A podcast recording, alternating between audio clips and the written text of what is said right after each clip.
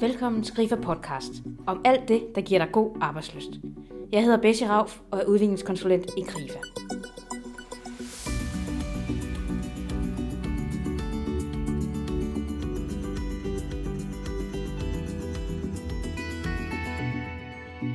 Kan du blive lidt overvældet, hvis du får en ny opgave på jobbet? Måske du tænker, om du overhovedet kan løse opgaven. Hvad nu, hvis der er noget, der går galt, og du klokker i det? I denne podcast skal vi blive klogere på, hvordan vi lykkes med vores opgaver og får selvtillid til at kaste os ud i noget nyt. Nogle gange kan du måske også få sagt ja til lidt for meget, fordi det lyder sjovt, og fordi du gerne vil gøre det godt og vise dit værd. Og så kan det måske alligevel ende med næsten at tage pipet fra dig, når stakken af opgaver bliver rigelig høj.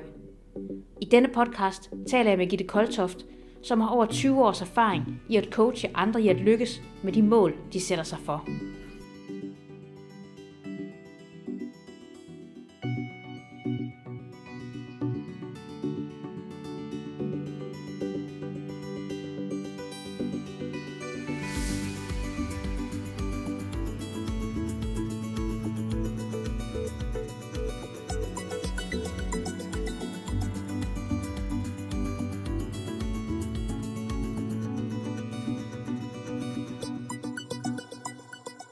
Den her podcast har vi fokus på, hvordan du får selvtillid på jobbet. Men inden vi kaster os ud i det, skal vi lige have styr på begreberne selvtillid og selvværd. Først spurgte jeg Gitte Koltoft, hvad selvtillid er. Forskellen på selvtillid og selvværd, altså jeg vil sige, at de er i familie med hinanden, men der er alligevel en forskel. Selvtillid, der plejer jeg at sige, den spørger, gør jeg det godt nok? Og selvværdet spørger, er jeg god nok? Så der er sådan en, en forskel på, at selvtilliden, det er mere, at du får positiv eller negativ feedback fra dit indre eller dit ydre publikum. Så vi, er, vi har faktisk et selvtillidsbarometer, hvis du forestiller dig det indeni, som enten går op eller ned. Og det er alt afhængigt af, om det får positiv eller negativ feedback. Og ligesom vi får positiv og negativ feedback fra vores omgivelser, så gør vi det også for os selv jeg kalder det det indre sludrechatol og den indre cheerleader, som hele tiden fortæller os selv, gør vi det godt nok? Hvis du for eksempel har besluttet dig for 1. januar, nu skal jeg i gang med at motionere hver eneste dag, jeg sætter en time af til det om dagen. Hvis så du ikke holder ord over for dig selv, så i løbet af et par dage, så vil din indre kritiker begynde at sige, ah, det er altså ikke godt nok, det der, det kan du godt gøre noget bedre. Og hvis det er, at du begynder at holde ord over for dig selv, du committer dig, du gør det, du har besluttet dig for, så vil i løbet af 10-14 dage, så vil din indre kritiker begynde at give dig positiv feedback og sige, ej, hvor er det godt gået, du har haft super travlt på arbejde, men du gjorde det alligevel, hvor er det stærkt. Og så vil din selvtillid stige. Og det her, det kan vi bringe helt tilbage til øh, stenaldermennesket. Fordi dengang, der levede vi i grupper af måske mellem 20 og 50 personer i hver gruppe.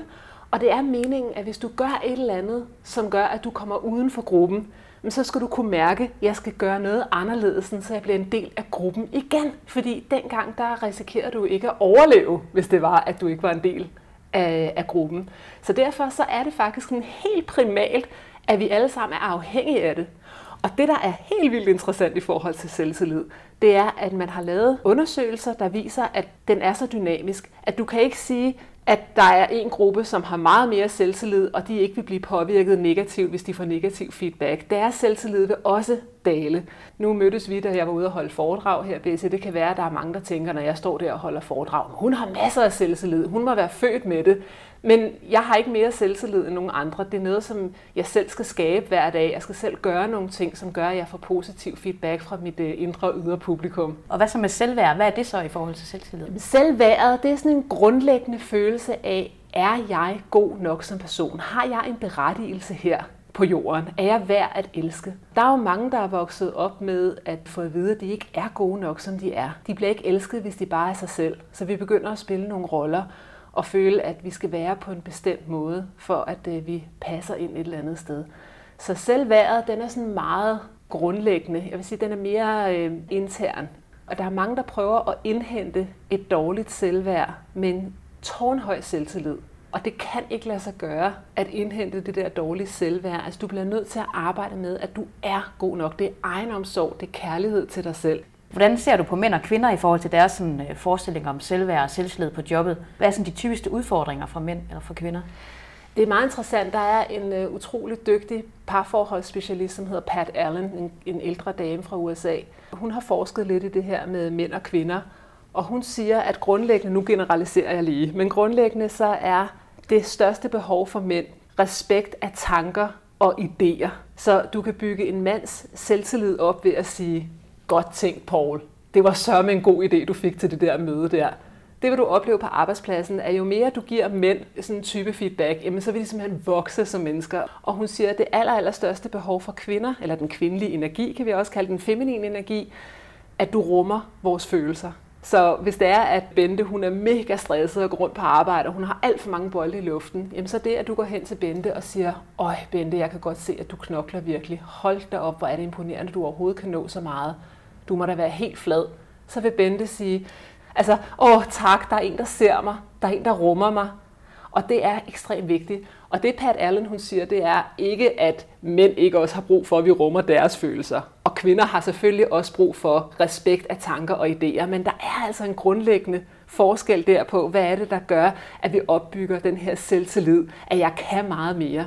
Og øh, hvis vi er opmærksomme på det, både selvfølgelig i privatlivet, men også på jobbet, jamen, så begynder vi måske at kunne give folk den type ros, der gør, at vi får deres selvtillid til at stige. Hvis nu man synes, at man ikke har så meget selvtillid i ens job, hvordan kommer man så egentlig i gang? Jamen, og igen, der er selvtillid jo ikke noget, vi bare har. Det er noget, som vi selv skaber øh, via vores handlinger.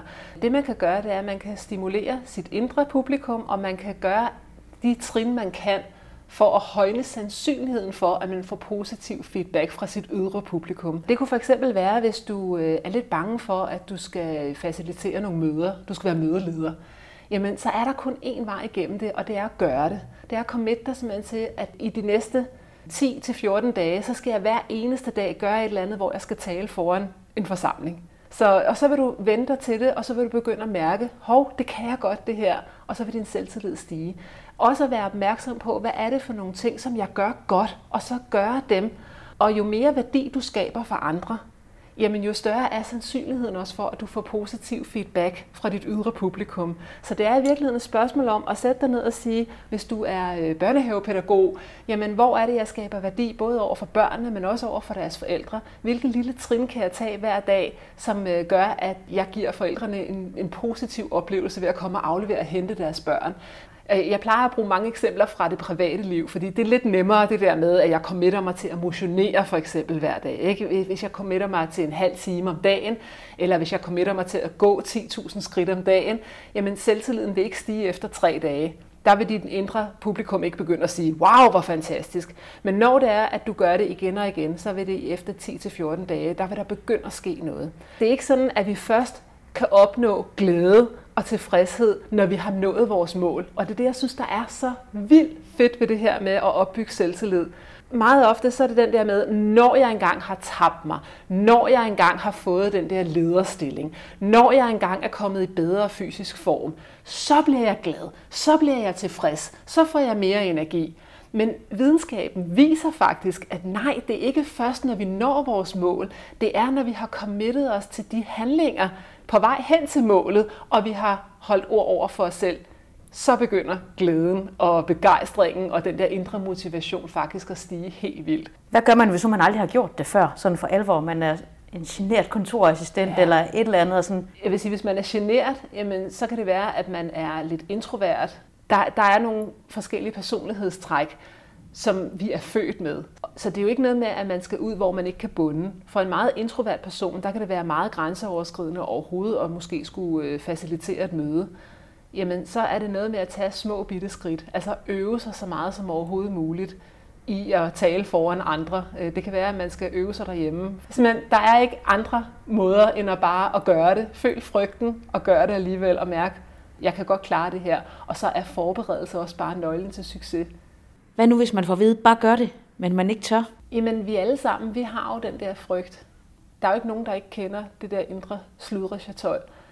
Så må man jo lave en cost-benefit-analyse på det. Så man sige, hvad er det, det kan give mig at gøre det her, jeg ikke tør?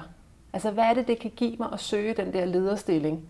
Hvis nu dit indre sludre chatol siger, ej, det må du hellere lade være med, fordi tænk, hvis du ikke får det. Er glæden ved at gøre det større end smerten så må du finde ud af, hvad er det, der er vigtigt for dig, og så må du tage et skridt ad gangen. Det er sådan, at frygt, den skrumper, når det er, vi handler på den, og den vokser, når vi ikke handler på den. Så hvis der er et eller andet, vi virkelig har lyst til, selvom vi måske er generede, vi er bange, hvis det er noget, der kalder på dig, ej, jeg har så lyst til at søge den der lederstilling. Ej, jeg har lyst til at begynde at holde nogle foredrag. Jeg kunne godt tænke mig det og det og det. Og så, ah, det må du nok hellere lade være med. Hvis så, at du lader være med at handle på det, så vokser frygten faktisk. Men hvis det er, at du siger, uha, ja, det her, det gør mig virkelig bange. Men nu tager jeg første skridt. Nu ringer jeg til den person. Nu sender jeg den mail. Nu går jeg hjem og øver mig. Så vil du opleve, at i takt med, at du handler, så skrumper den her frygt.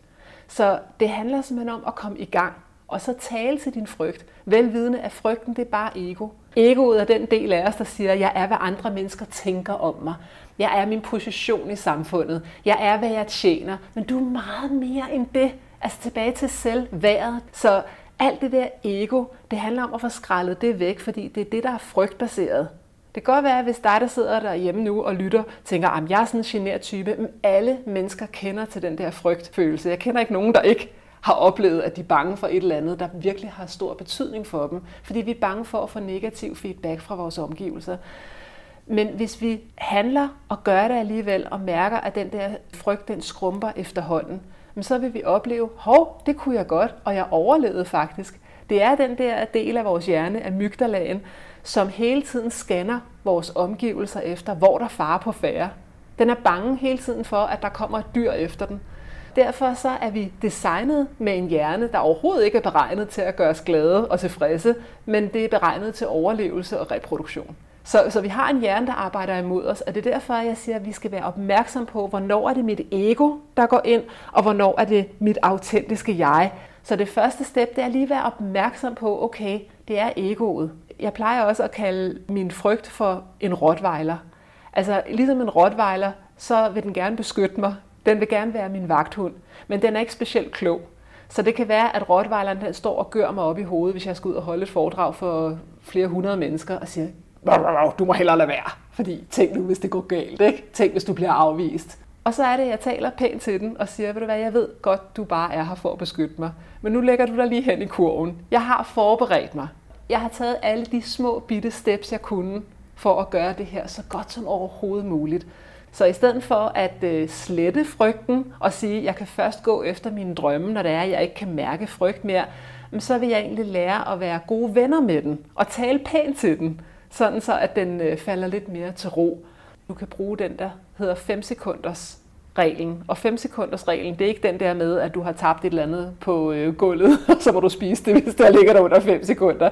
5 sekunders reglen, den handler simpelthen om, at du tæller ned fra 5, og så gør du det. Så tager du første skridt.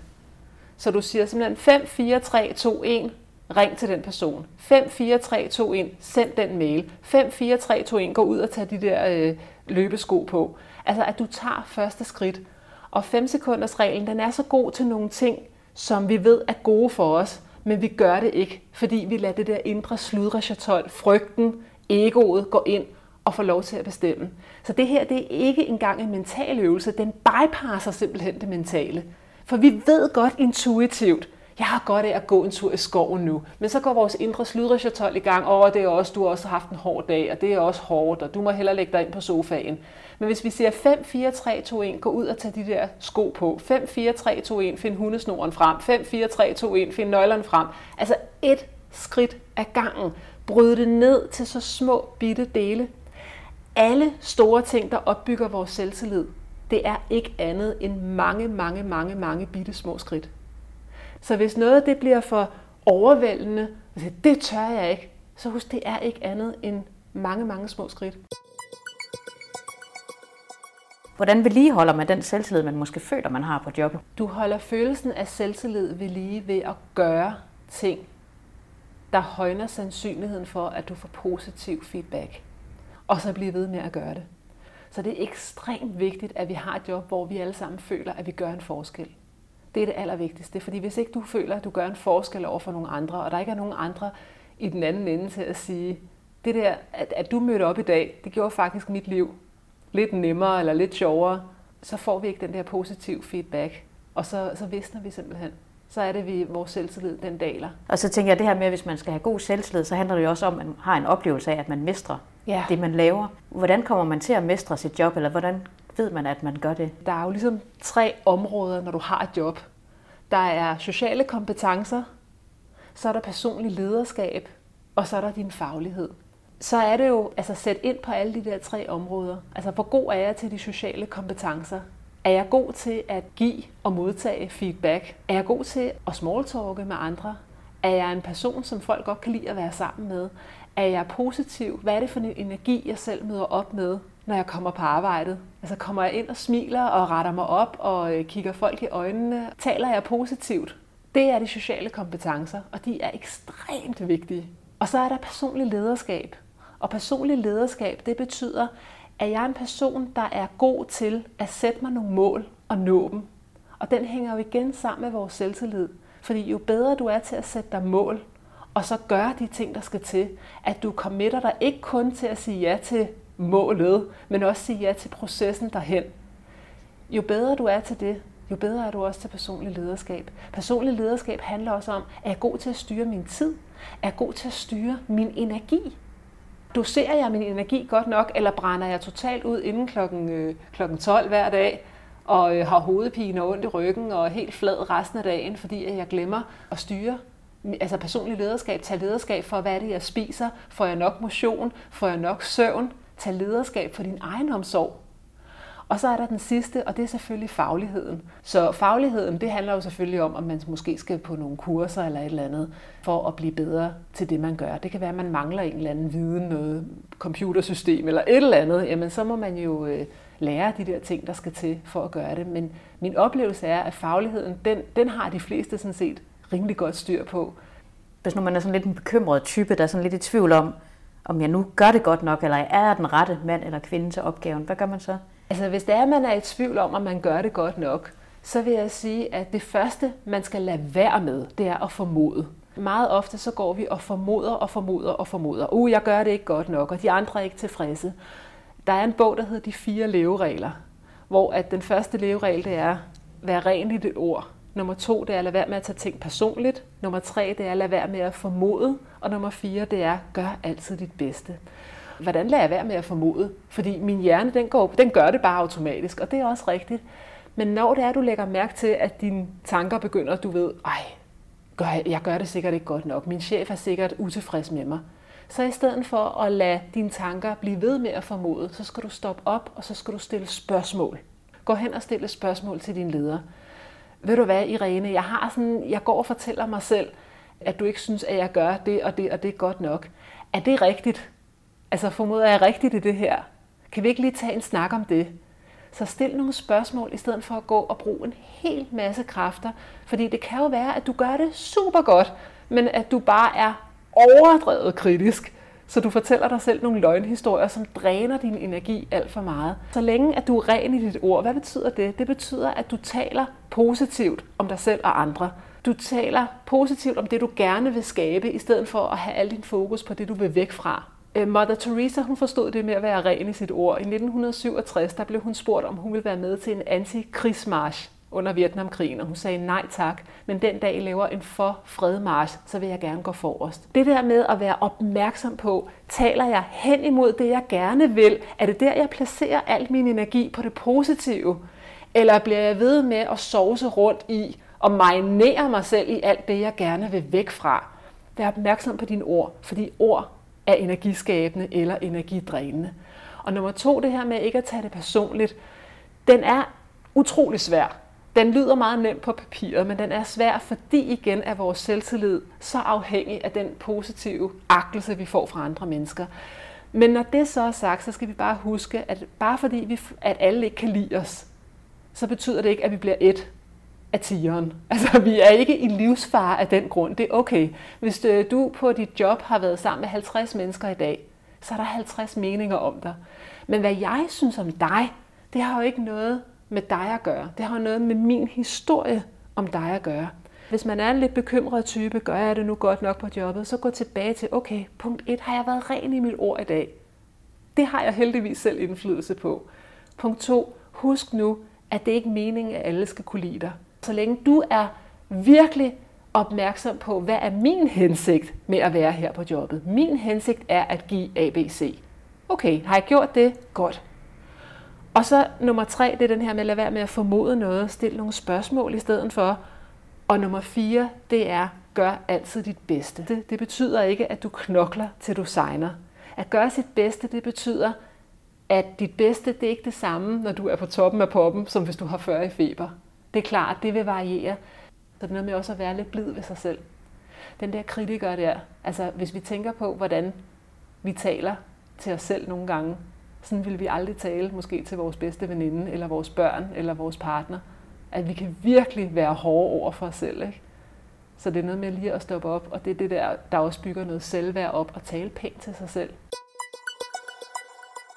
Der er måske mange af os, der ikke er så modige, når vi sætter os nogle mål. Så vil vi hellere tabe småt, end sådan at tabe kæmpestort, hvis det så ikke lykkes for os at komme i mål.